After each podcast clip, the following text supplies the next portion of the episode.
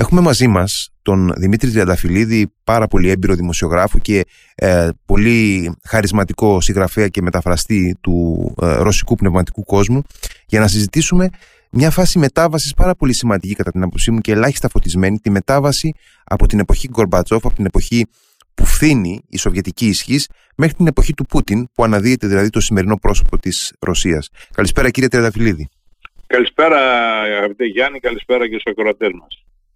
Ε, λοιπόν, ε, καταρχάς πριν μπούμε στο, στο καθεαυτό αντικείμενο της συζήτησης θα ήθελα ε, δύο σχόλια για το πρωτοχρονιάτικο μήνυμα του Πούτιν που μου είδα ότι μεταφράσατε και δημοσιεύσατε.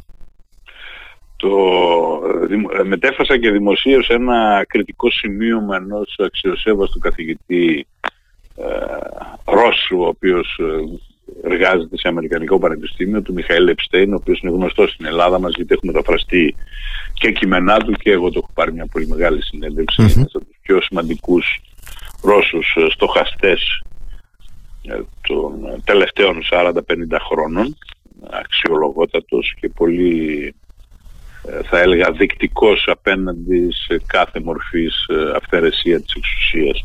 Ο αγαπητός μου λοιπόν Μιχαήλ, ο Επστέιν, με τον οποίο είμαστε και φίλοι, ε, έγραψε ένα κριτικό σημείωμα σχετικά με αυτά που επικαλέστηκε ο πρόεδρος ε, Πούτιν στο πρωτοχρονιάτικο διάγγελμά του και το αντιπαρέβαλε με τις πράξεις που έκανε. Ενώ δηλαδή επικαλέστηκε τα αισθήματα της αγάπης, της αλληλεγγύης, της συμπόνιας κλπ. Την ίδια στιγμή βομβάρδιζε, το βλέπουμε και αυτές τις μέρες με τον Τινιπρό, την πόλη της Ουκρανίας, την πρώην Δνιεπροπετρόφσκ δηλαδή, την πόλη του Πέτρους στο Δνήπερο, ε, όπου τα θύματα αυξάνονται με γεωμετρική πρόοδο ώρα με την ώρα. Ήταν μια πυραυλική επίθεση άνανδρη απέναντι σε άμαχο πληθυσμό. Μιλάμε για εγκλήματα κατά της ανθρωπότητας. Αν έχουμε δηλαδή συνέστηση για ποιο πράγμα μιλάμε, μιλάμε για εγκλήματα κατά της ανθρωπότητας. Στον πόλεμο πολεμούν οι στρατοί και φροντίζουν με βάση τις διεθνείς συνθήκες οι άμαχοι να βρίσκονται σε μια σχετική ασφάλεια και να μην ε, γίνονται αντικείμενα βομβαρδισμών, πυραυλικών επιθέσεων, καταδρομικών επιθέσεων κλπ. Πράγματα τα οποία η Ρωσία κατά τελευταία, τελευταία σου δεν... Ήδη μπήκαμε στο 10ο μήνα του πολέμου, κλείνουμε χρόνος στις 24 Φεβρουαρίου ε, τα οποία διαπράττει διαρκώς η Ρωσία. Όπως ε, σημείωσε και σε μια αναφορά που έκανα σήμερα σχετικά με αυτό, θα πρέπει να πούμε ότι σε όλα τα ανατολικά φύλλα ε, είδα μια φωτογραφία και με συγκλώνησε. Είδα τη φωτογραφία μιας ε, κουζίνας από την πολυκατοικία η οποία επιλήγει, ας πούμε, η οποία ήταν ε, με μια φρουτιέρα με φρούτα πάνω στο τραπέζι, με τις καρέκλες γύρω από το τραπέζι, τα διάφορα, α, τις διάφορες συσκευές που έχουμε στην κουζίνα. Το, το τα θράψματα της καθημερινής ναι, ναι. ζωής. τα θράψματα εκεί πέρα. Και σκέφτηκα λοιπόν το εξής, ότι εγώ επειδή γνωρίζω πολύ καλά τα ανατολικά τα σλαβικά φύλλα, τα οποία είναι τρία για να μην γελιόμαστε. Έτσι είναι οι Ουκρανοί, είναι οι Λευκορώσοι και είναι και οι Ρώσοι.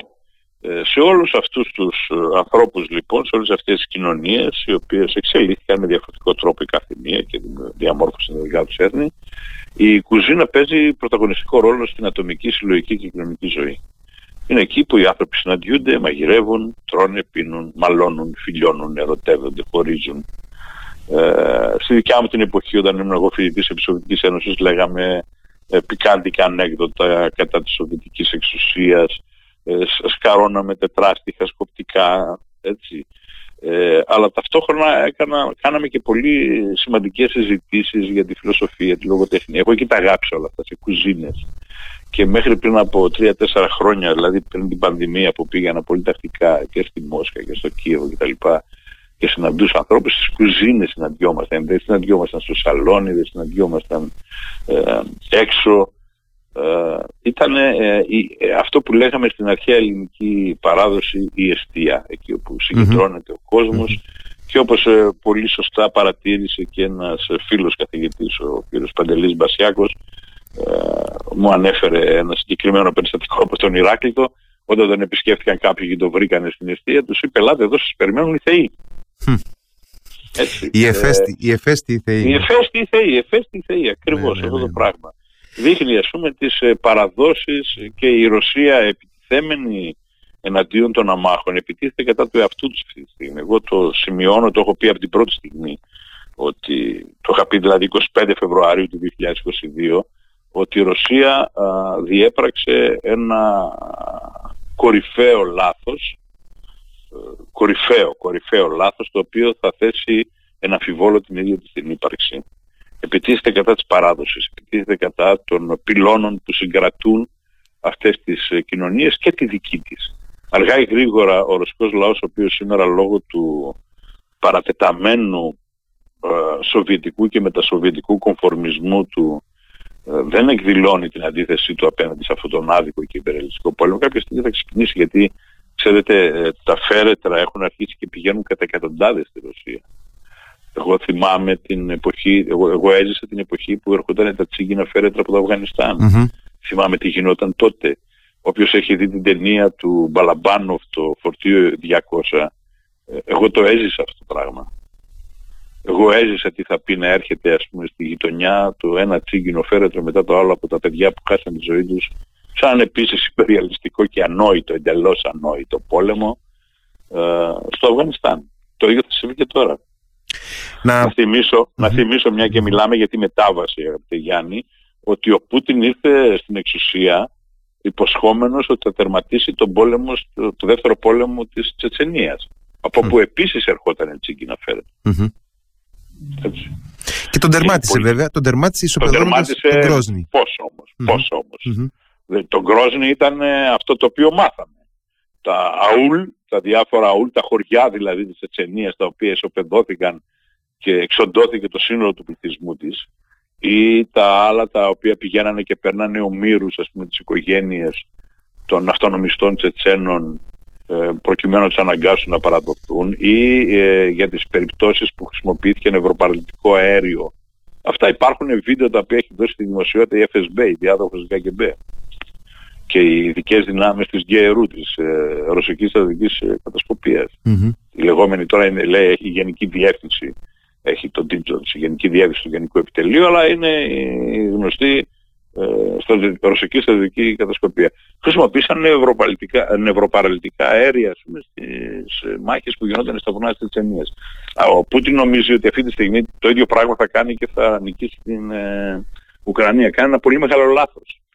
Κάνει ένα πολύ μεγάλο λάθος διότι οι Ουκρανοί αυτή τη στιγμή ε, μάχονται υπερ ε, πίστεως και πατρίδος, μάχονται υπερ βομών και αιστιών και πρόκειται για ένα έθνος το οποίο προέρχεται από μια πολύ μεγάλη και βαθιά ιστορική και πολεμική παράδοση.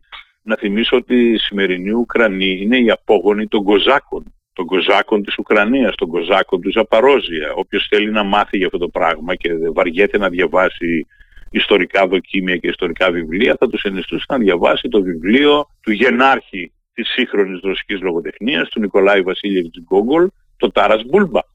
Θα τους συμβούλευα να δει τον πίνακα του Ηλιά Ρέπιν οι Κοζάκοι του Ζαπαρόζια στέλνουν γράμμα στον Τούρκο Σουλτάνο. Να δούνε δηλαδή από ποια παράδοση προέρχονται αυτοί οι άνθρωποι τους οποίους υποτιμητικά οι Ρώσοι αποκαλούν χαχόλους και εδώ ας κάνουμε μια μικρή ε, παρένθεση για να πούμε ε, το χαχόλος βγαίνει από τη λέξη χαχόλ που σημαίνει τσουλούφι. Ε, λοιπόν, το τσουλούφι ήταν το παράσημο της Ανδρείας των πολέμαρχων οι οποίοι ξύριζαν όλο τους το κεφάλι και άφηναν μονάχα ένα τσουλούφι στην αριστερή πλευρά που ήταν ε, τίτλος τιμής. Όταν λοιπόν οι Ουκρανοί ε, με επικεφαλής στον Μπογδάν Εχμελίνσκι εκεί στον 17ο αιώνα πιεζόμενοι από την ε, Πολωνία, την Λιθουανία, από Δυσμάς και από τον Νότο, από τους Τατάρους ζήτησαν, το τονίζω αυτό, να ενταχθούν στην ρωσική τότε αυτοκρατορία, η πρώτη δουλειά του Παύλου, του αυτοκράτορα, ήταν να τους πει ότι θα ξυρίστε το τσουλούφι τους. Δηλαδή, προσπάθησε να καταργήσει ένα ταυτοτικό σύμβολο, μια και είναι της μόδας τώρα αυτά τα ταυτοτικά και τα λοιπά που μας φέρνουν. Mm-hmm. Identity politics. Ναι, ναι. ναι, ναι, ναι, αυτά που μας φέρνουν από την άλλη άκρη του ωκεανου οι καλομαθημένοι μεσοαστοί, ας πούμε, οι οποίοι πλήττουν και δεν έχουν τι να κάνουν και εφευρίσκουν ε, καινούργια κινήματα και στόχους και, και τέτοια. Ναι. Να, πάμε, να πάμε λίγο λοιπόν ε, πιο προσεκτικά ε, ακριβώς αυτή την εποχή που αναφέρατε που εσείς συνδέσατε με τα φοιτητικά νεανικά σας χρόνια στην φθήση της Σοβιετικής ισχύως και ε, να ρωτήσω ποια ήταν τα βασικά χαρακτηριστικά της Σοβιετικής κοινωνίας εκείνη την εποχή που έρχεται στην εξουσία ο Γκορμπατσόφ και προσπαθεί να σώσει ό,τι μπορεί να σωθεί εν πάση περιπτώσει; Ο Κακομύρης ο Γορμπατσόφ ήταν παιδί του κομματικού μηχανισμού. Ως εκ τούτου ε, έβλεπε τα πάντα μέσα από ένα πρίσμα διάσωσης του καταραίοντος συστήματος. Ο Γορμπατσόφ και πριν από αυτόν, γιατί πρέπει να απονείμουμε τα ιστορικά εύσημα, ο Γιούρι Αντρόποφ, ο αρχηγός της ΓΚΜ που έγινε αρχηγός του κόμματος και του κράτους μετά το θάνατο του Μπρέσνιεφ, είχαν διαπιστώσει την ε, ανίατη κατάσταση στην οποία είχε περιέλθει το Σοβιετικό σύστημα. Και η κατάσταση αυτή δεν ήταν ε, αποτέλεσμα παραδείγματος χάρη όπως λένε πολλοί του κυνηγητού των εξοπλισμών και του πολέμου των άστρων του Προέδρου Ρίγκαν. Ε, αυτά είναι πολύ επιφανειακά.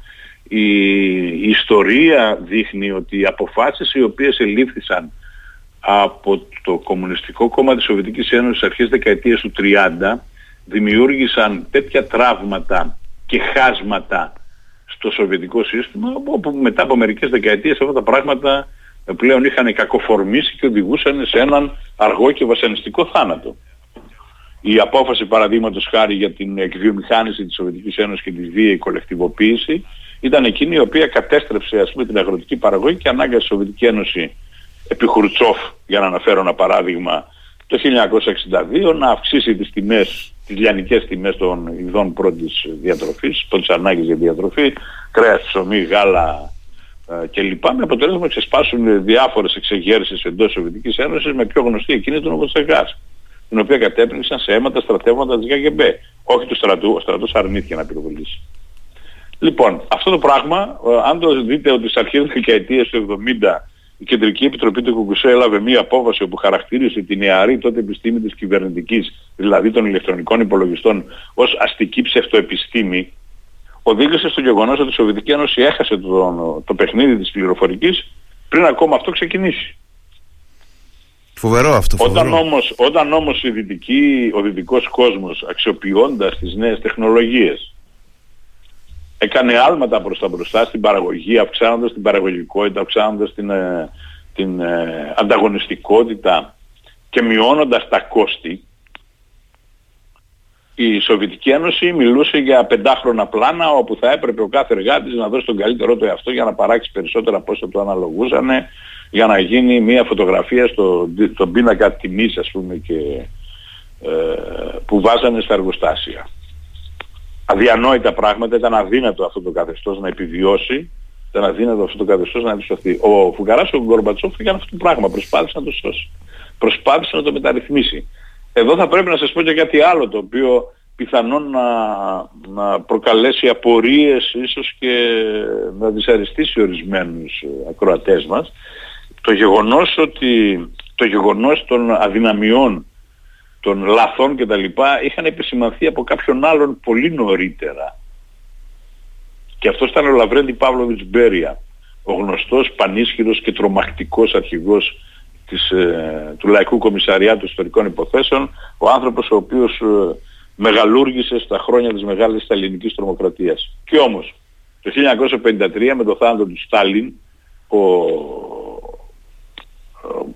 ο Μπέρια, ο Λαβρέντι Παύλοβιτς Μπέρια, κατέβασε μια πλατφόρμα στην εσωκομματική συζήτηση, ας πούμε, προτείνοντας διάφορες μεταρρυθμίσεις, τόσο στο εσωτερικό όσο και στην εξωτερική πολιτική και θα μείνετε, ε, θα, θα, μάλλον θα σας εκπλήξω λέγοντας ότι θα πρέπει να ενωθούν οι Γερμανίες, δηλαδή η Ανατολική Γερμανία να ενωθεί με τη Δυτική και να περάσει στο δικό στρατόπεδο, όπως και να αποδοθούν οι κουρίλες νήσους στους Ιάπωνες και ήταν από τότε ας πούμε υπέρ μιας ε, προσέγγισης γιατί καταλάβαινε ότι δεν μπορούσε. Ήξερε ο Μπέρια ήταν ε, υπερυπουργός την εποχή του Στάλιν, ήταν ο άνθρωπος ο οποίος δημιούργησε το σοβιετικό ε, πυρηνικό πρόγραμμα με επικεφαλής, δηλαδή επικεφαλής επιτροπής ήταν ο Κυρίλοφ Γκρούμοφ τα παιδιά του οποίου εγώ γνωρίζω προσωπικά και έχω πολύ καλές και φιλικές σχέσεις και έχω μείνει στα σπίτια τους και με έχουν φιλοξενήσει. Λοιπόν, ε, αλλά ήξερε τις δυνατότητες που είχε το στρατιωτικό και βιομηχανικό σύμπλεγμα της Ρωσίας. Τη στιγμή που ο άλλος χρησιμοποιεί ρομπότ και χρησιμοποιεί τα, τα, τα επιτεύγματα της τεχνολογίας για να παράξει όπλα ή να βελτιστοποιήσει ας πούμε, τις αποδόσεις των υπάρχοντων οπλικών συστημάτων, ο άλλος έλεγε ότι θα πρέπει να δουλεύουμε 16-18 ώρες τη μέρα γιατί έτσι λέει το κόμμα κτλ. Ε, αυτό το πράγμα όπως καταλαβαίνετε δεν μπορεί να αντέξει τον ανταγωνισμό. Δεν γίνεται. Και... Ο Μπέριατ έχει προτείνει. Ο Γορμπατσόφ λοιπόν πήρε το νήμα από τον Αντρόποφ, ο οποίος είχε ακριβώς τις ίδιες διαπιστώσεις. Μόνο που ο Αντρόποφ ήταν άρρωστος, είχε νεφρική ανυπάρχεια και και πέθανε νωρίς. Το διαδέχτηκε ο Τσαρνιάκο και μετά από αυτόν ήταν ο Γορμπατσόφ. Ο Γορμπατσόφ το 1985 που ανέλαβε την εξουσία ε, βρήκε μπροστά του ένα πτώμα το οποίο είχε αρχίσει να κυκοφορμίζει. Προσπάθησε να το σώσει. Αν κάνει κάποιος τον κόπο να διαβάσει το βιβλίο του Γεγκόρ Γκαϊντάρ «Η κατάρρευση των αυτοκρατοριών, το παράδειγμα της Σοβιετικής Ένωσης από τις εκδόσεις Παπαδόπουλος, το έχω μεταφράσει εγώ. Είναι ε, γύρω σε 600-700 σελίδες, δεν θυμάμαι ακριβώς τώρα ε, τον αριθμό των σελίδων, αλλά έχει πλούτο, τεράστιο πλούτο αρχιακού υλικού που δείχνει την αγωνία που είχαν τα κομματικά στελέχη και οι οι υπεύθυνοι του κράτους ας πούμε για την εξάντληση των συναλλαγματικών αποθεμάτων, για την εξάντληση των τροφίμων, για την εξάντληση των φαρμάκων κτλ. κτλ, κτλ. Εγώ θυμάμαι πως κατέρεαν διάφορα συστήματα, ας πούμε, όπως το σύστημα της δημόσιας περίθαλψης και υγείας, ας πούμε, στη Σοβιετική Ένωση. Πήγαν στο νοσοκομείο, σου λέγανε μάλιστα θα κάνουμε τη διάγνωση, έχετε αυτό. Πολύ ωραία, πρέπει να νοσηλευτείτε. Βγείτε έξω, αγοράσετε τα φάρμακα που χρειάζονται για τη θεραπεία σας στη μαύρη αγορά και ελάτε να σας νοσηλεύσουμε. Μου συμβεί σε εμένα προσωπικά. Μάλιστα. στο Κίεβο. Στην τρίτη μεγαλύτερη πόλη της Σοβιετικής Ένωσης τότε και πρωτεύουσα της Ουκρανίας. Λοιπόν, ο Γορμπατσόφ προσπάθησε αυτό το πράγμα να το σώσει. Δεν σωνόταν. Και δεν σώθηκε τελικά. Βρέθηκαν τρεις ε, ηγέτες, ο, της Ρωσίας, της Λευκορωσίας και του Καζακστάν. Τότε πήγαν στο Μένις, τα συζητήσανε, διαλύσαν τη Σοβιετική Ένωση και δημιουργήθηκαν τα 15 κράτη του λεγόμενου μετασοβιετικού χώρου οι γνωστές δημοκρατίες του Καυκάσου, της Κεντρικής ε, Ασίας κλπ. Ε, και φυσικά η Ρωσική Ομοσπονδία. Η Ρωσική Ομοσπονδία με τον Κέλτσιν προσπάθησε τα δύο-τρία πρώτα χρόνια να ακολουθήσει μια πορεία θα έλεγα δυτικού τύπου ανάπτυξης με ιδιωτικοποιήσεις κτλ. Απέτυχε αυτή η προσπάθεια.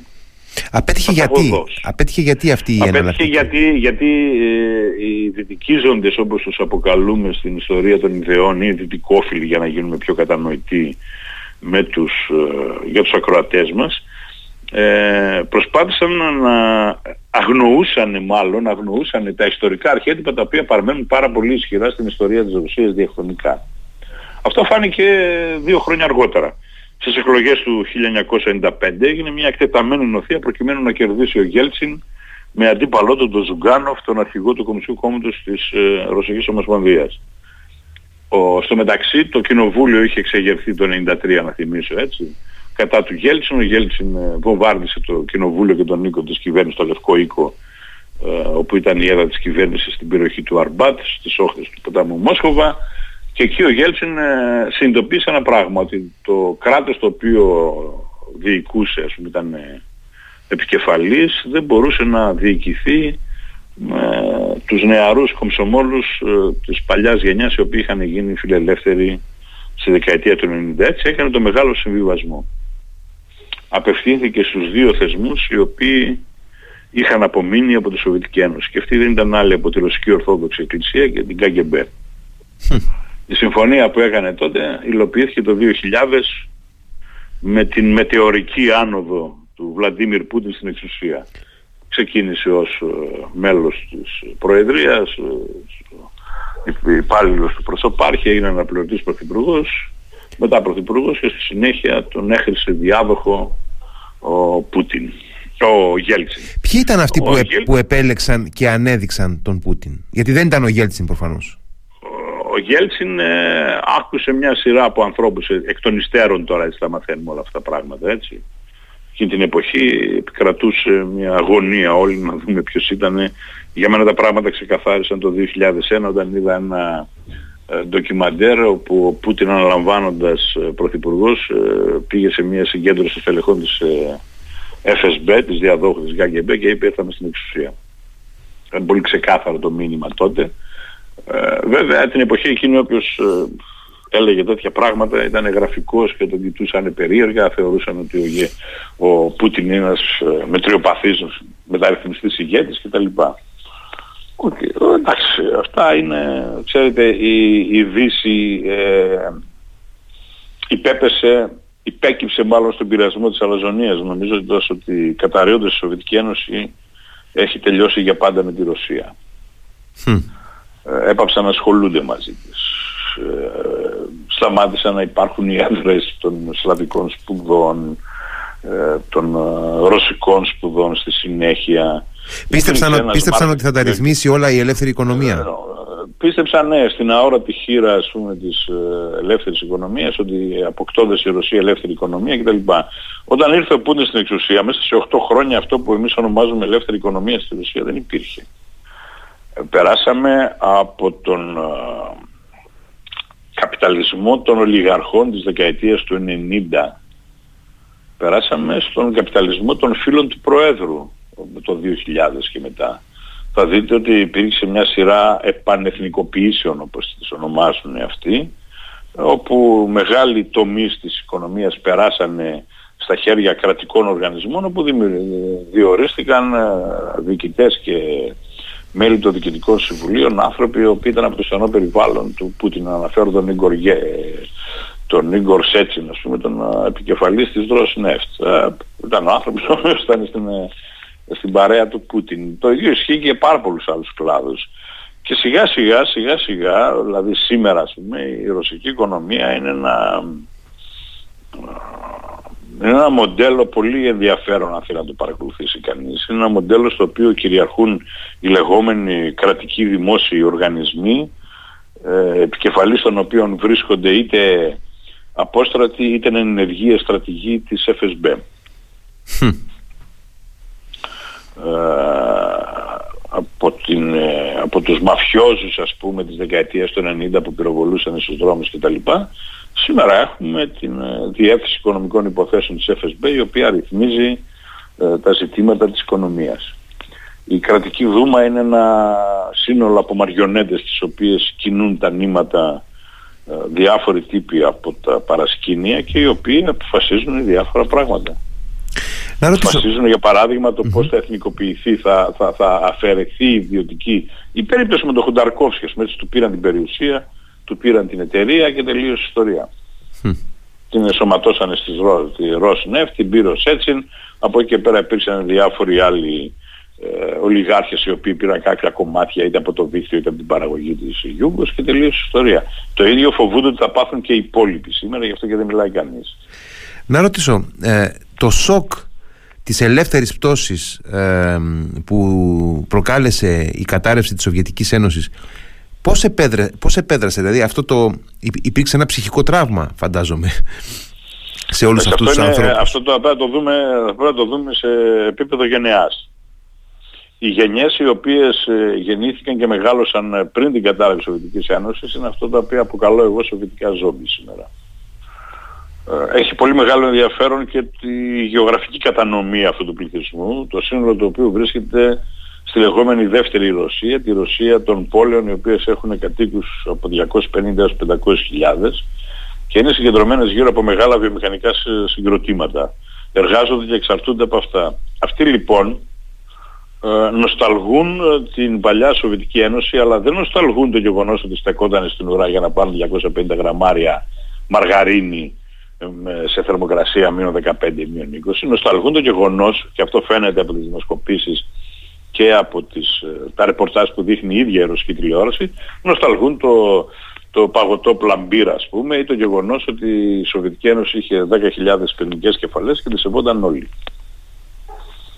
Αν πάμε στις νεότερες γενιές, τις γενιές οι οποίες γεννήθηκαν μετά την κατάρρευση της Σοβιετικής Ένωσης, τότε βλέπουμε ότι οι άνθρωποι αυτοί οι οποίοι γεννήθηκαν και ήταν ε, μεγάλωσαν σε μια ανοιχτή κοινωνία, μπορούσαν να ταξιδέψουν, να επικοινωνήσουν με συνομιλίκους τους σε άλλες χώρες, να δουν πώς ζει ο κόσμος σε άλλες χώρες. Αυτοί οι άνθρωποι ε, βλέπετε ότι σήμερα είτε έχουν μεταναστεύσει, έχουν αυτοεξοριστεί εθελοντικά ε, σε διάφορες χώρες της, του Καυκάσου, της Κεντρικής Ασίας ή των Αραβικών Εμμυράτων και στην Τουρκία είναι πάρα πολλοί, είτε παραμένουν μέσα στη Ρωσία αλλά βρίσκονται σε μια μόνιμη κατάθλιψη. Ε, είναι πολύ διαφορετικά τα πράγματα. Αυτή τη στιγμή στη Ρωσία αποφασίζουν ε, το, το, το, τον τόνο το δίνουν οι γενιές οι οποίες απέρχονται βιολογικά καθορίζοντας το πώς θα ζήσουν οι γενιές οι οποίες δεν έχουν ενηλικιωθεί ακόμα. Και αυτό είναι μια τραγωδία την οποία η Ρωσία θα τη ζήσει. Ο Βλαντιμίρ... Οι γενιές που έρχονται θα ζήσουν την τραγωδία που τους ετοίμασαν και τους σερβίραν κυριολεκτικά άνθρωποι οι οποίοι είναι τιμοθάνατοι. Είναι ηλικιωμένοι. Ο Βλαντιμίρ, Πούτιν, ο Βλαντιμίρ Πούτιν προσπαθεί πολύ, έχω την εντύπωση, να δείξει ότι έχει μαζί του τη νεολαία, τις παραγωγικές ηλικίες, τη γενιά αυτή η οποία. Ναι, δεν τα έχει αυτά. Ναι, αυτό ήθελα να πω. Είναι, είναι πραγματικότητα ή απα... αυτό είναι, απάτη. Είναι, όχι, όχι. Αυτό είναι ένα από τα προπαγανδιστικά κόλπα που σκέφτονται οι επικοινωνιολόγοι του Κρεμλίνου κτλ. Βεβαίως υπάρχουν νεολαίοι οι οποίοι ανήκουν στην ε, ε, νεανική στρατιά όπως λέγεται, μια ε, στρατιωτικοποιημένη οργάνωση νεολαίας που έχει δημιουργήσει το κόμμα Ενιαία Ρωσία από κοινού με το Υπουργείο Παιδείας φορούν στολές, φιλούν σκοπιές κάνουν παρελάσεις με καλάσνικοφ, κάνουν ασκήσεις κτλ. Είναι οι άνθρωποι έτσι, αλλά αυτοί που είναι στην ενδοχώρα είναι άνθρωποι οι οποίοι ας πούμε εκτός από την επίσημη και απολύτως ελεγχόμενη ρωσική κρατική τηλεόραση δεν έχουν καμιά άλλη πηγή ενημέρωσης. Γι' αυτό στο διαδίκτυο ας πούμε είναι ένα μακρινό όνειρο. Ε, υπάρχουν επίσης ε, πολλοί νέοι οι οποίοι βρίσκονται στις αγροτικές περιοχές όπου εκεί πέρα εντάξει εκεί οι επιλογές είναι δύο για να είμαστε ειλικρινείς έτσι είτε θα πεθάνεις μια και μιλάμε για τον πόλεμο είτε θα πεθάνεις από το αλκοόλ το οποίο καταναλώνεις είτε θα πας στον πόλεμο και θα πεθάνεις και θα πάρει η οικογένειά σου ένα λάντα ας πούμε ως αποζημίωση από το κράτος αυτή είναι η κατάσταση έτσι ακριβώς όπως την περιγράφω και δεν είναι δικά μου λόγια αυτά. Όποιος διαβάσει τις έρευνες του κέντρου Λεβάντα, που είναι ένα κοινωνικό ε, ή τις έρευνες της ε, κοινής γνώμης οι οποίες δημοσιεύονται σε διάφορα περιοδικά ε, και μάλιστα είναι διαρροές από τις μυστικές υπηρεσίες, διότι εκεί πέρα υπάρχει ένας ανελαίτος πόλεμος μεταξύ των μυστικών υπηρεσιών. Παλιά επί Σοβιετικής Ένωσης είχαμε την ΚΑΓΚΕΜΠΕ, είχαμε τη Σοβιετική στρατιωτική κατασκοπία και τη Σοβιετική εξωτερική κατασκοπία, την SVR. Ε, τώρα έχουμε 6-7. Έχουμε την Εθνική Φρουρά, η οποία έχει βάλει επικεφαλής έναν αγράμματο τύπο ονόματι Ζόλοτοφ, ο οποίος όταν ήταν ε, νέος κουβαλούσε τη τσάντα της ε, κόρης του Δημάρχου της Πετρούπολης, του Σοπτσάκ, της Ξένιας Σοπτσάκ, που είναι και συνάδελφος δημοσιογράφος. Έχει φτιάξει την ε, υπηρεσία ασφαλείας υψηλών προσώπων, έχει φτιάξει ε, ποια άλλη τώρα εκεί πέρα, έχει φτιάξει την ε, Ομοσπονδιακή Υπηρεσία Εκτέλεσης Ποινών έτσι, κατά τα πρότυπα των Αμερικανών, Μάρσαλ κλπ. Mm. Ε, όλες, όλες αυτές οι υπηρεσίες αυτή τη στιγμή βρίσκονται σε έναν ανταγωνισμό. Βέβαια τον πάνω χέρι τον έχει, τον έχει η FSB, ας πούμε, διότι ελέγχει τον κρατικό μηχανισμό. Η, η στρατιωτική κατασκοπία δεν είναι... Να ρωτήσω κάτι κατά παρέκβαση της, ε, της βασικής συζήτησης. Βλέπω τις τελευταίες εβδομάδες να υπάρχει μια συζήτηση ότι αναπτύσσεται ένας ανταγωνισμός ανάμεσα στο ορθόδοξο εντός εισαγωγικών στρατιωτικό κατεστημένο, δηλαδή Σοϊγκού, Γερασίμοφ κλπ. και στους Βάγνερ και τους Πέριξ αυτών. Εντάξει, είχα, είχα γράψει και ένα άρθρο πριν από μερικές εβδομάδες λέγοντας ότι μια από τις πιο ενδιαφέρουσες εξελίξεις το τελευταίο διάστημα στη Ρωσία είναι το γεγονός ότι το κράτος απέλεσε το μονοπόλιο άσκησης νόμιμης βίας. Δηλαδή έχουμε την εμφάνιση του μισθοφορικού στρατού Βάγνερ, ο οποίος δεν είναι μοναδικός. Έχουμε και τα συντάγματα του καντιροφ Η εθνοφυλακή του Καντήροφ, ας πούμε, είναι εκτός των δομών του Ρωσικού Υπουργείου Αμήνης δεν υπάγονται στην ιεραρχία, δεν υπακούν ας πούμε, σε εντολές των στρατηγών και των τόπους στρατηγικών διοικητών κτλ. Αυτό το πράγμα είναι μια πολύ ενδιαφέρουσα εξέλιξη και εγώ την παρακολουθώ πάρα πολύ ε, στενά ε, γιατί ε, τα, αυτά που γίνονται σήμερα δεν έχουν σχέση τόσο με το σήμερα όσο με το αύριο. Δηλαδή εδώ πέρα πρόκειται για παίχτες οι οποίοι προσπαθούν να πιάσουν τραπέζι στην επόμενη μέρα. Ε, αν με ρωτούσε κάποιος, εγώ δεν θα έδινα πολλές πιθανότητες ούτε στον Μπριγκόζιν ούτε στον uh, Καντήροφ να παίξουν κάποιο ρόλο. Ε, θεωρώ ότι και οι δύο είναι μπροστινοί κάποια φατρίας των μυστικών υπηρεσιών η οποία τους μπρόχνει ας πούμε, προκειμένου να πιέσει τους αντιπάλους τους στον ενδοφατριακό πόλεμο που διεξάγεται παράλληλα με τον πόλεμο στην Ουκρανία.